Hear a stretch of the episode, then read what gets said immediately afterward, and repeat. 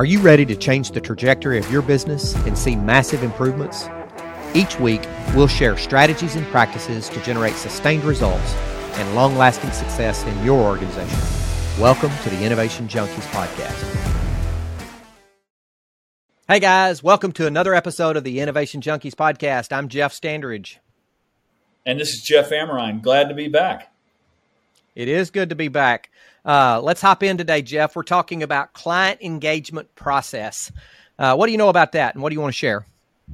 Well, the one thing I'd say is is you know it's difficult to get clients in the beginning, right? That sales process is is the most expensive part of your customer acquisition.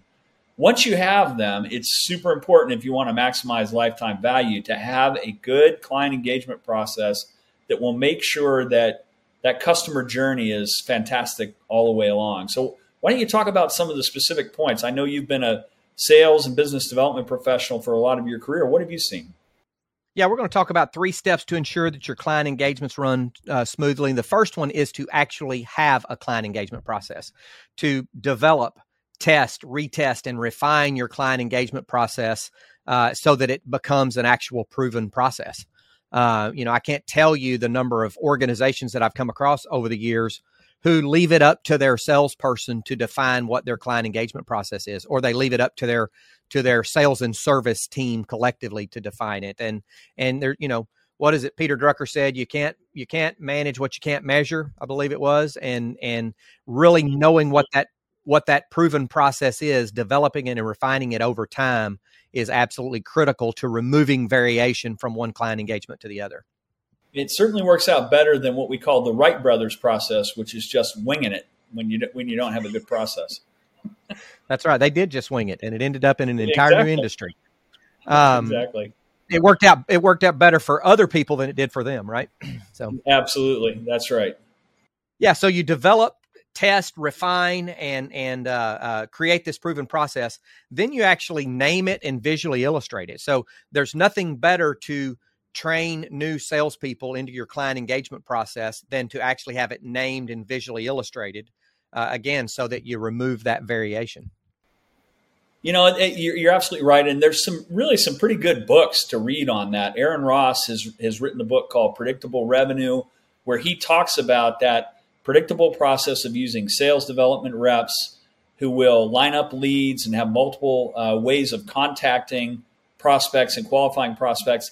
And then you'll have closers or business development leads that will actually be there to do demos and, and close the deal. But all that only works if you've got good tools and documented processes you know another good uh, uh, rationale for having a visually documented process. We've talked about onboarding new sales reps and and bringing people into the organization measuring every step of the process so that you reduce variation and improve quality and client experience.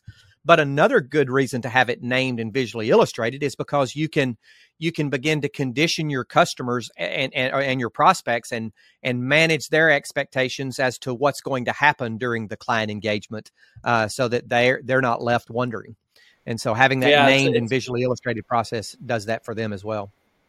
Well, it's it's the biggest part of why uh, uh, client engagements fail, or why deals fail, or why customers walk away, is you haven't adequately set expectations, and they're not sure what's going to happen next. Maybe you're not adequately or regularly communicating with them. So having an understood process that's been communicated to the client as well is super helpful. Absolutely. And then finally, it's around making it part of your daily processes throughout the organization. So, building a sales culture in the organization and and helping your your all of your employees understand that. Uh, and we'll talk about this in a future episode. That nothing happens until you sell something. So everyone in the organization needs to understand the client engagement process, the selling process, the closing process, and and how we actually deliver value to our clients critically important that that businesses, even if they're technically best with superior products and services, if they're not good in client engagement, if they don't have a repeatable process, they have a difficult time actually achieving the sorts of results that they need to achieve in order to be viable. It's absolutely true. So we develop, test, and refine our uh, client engagement process until we have an actual proven process. Uh, we name it and visually illustrate it, and we use it not only for onboarding our salespeople, but also for onboarding and setting and managing expectations with our prospects and clients, but then we make it part of our daily process in building a sales culture. We use it on a daily basis with all of the employees in our organization and make sure everyone understands where the touch points. So those are kind of the top three uh, uh, steps to ensure that your client engagements run smoothly. And and I, I maybe have a fourth one, maybe a bonus I want to throw out here, and that's this concept of if you know what each stage is in your client engagement, then you can measure the length of time that it takes uh, and and it, back to to Aaron Ross's predictable revenue, you can measure and manage each phase and figure out where you need to get better to shorten the sales cycle, but also to improve the quality of that particular phase as well. For sure. Then that grounds up that kind of ground up understanding of how the process works and what to expect that you can uh, you can sort of iterate as time goes on based on your learning on a particular vertical you're selling into that gives you the ability to also create a more predictable forecast because again whether you're creating a forecast that's going to be for a board of directors an existing enterprise or senior management or whether you're creating a forecast as a new venture having some degree of predictability and good assumptions in understanding sales cycle and sales methods is hugely valuable. Otherwise it's truly just an exercise in fiction and a lot of guessing. That's right.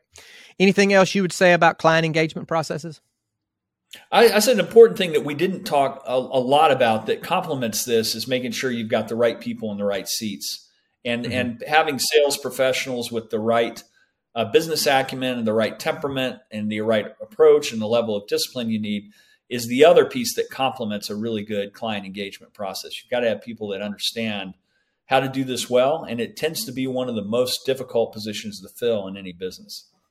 It sure is one of the most difficult and one of the most critical. Absolutely right. No question about it. All right. Thank you, Jeff. This has been another episode of the Innovation Junkies podcast. Thank you for joining.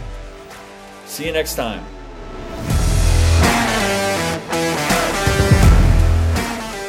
Feedback from listeners like you helps us create outstanding content. So if you like this episode, be sure to rate us or leave a review. Also, don't forget to subscribe to get the latest growth and innovation strategies. Thanks for tuning in to the Innovation Junkies podcast.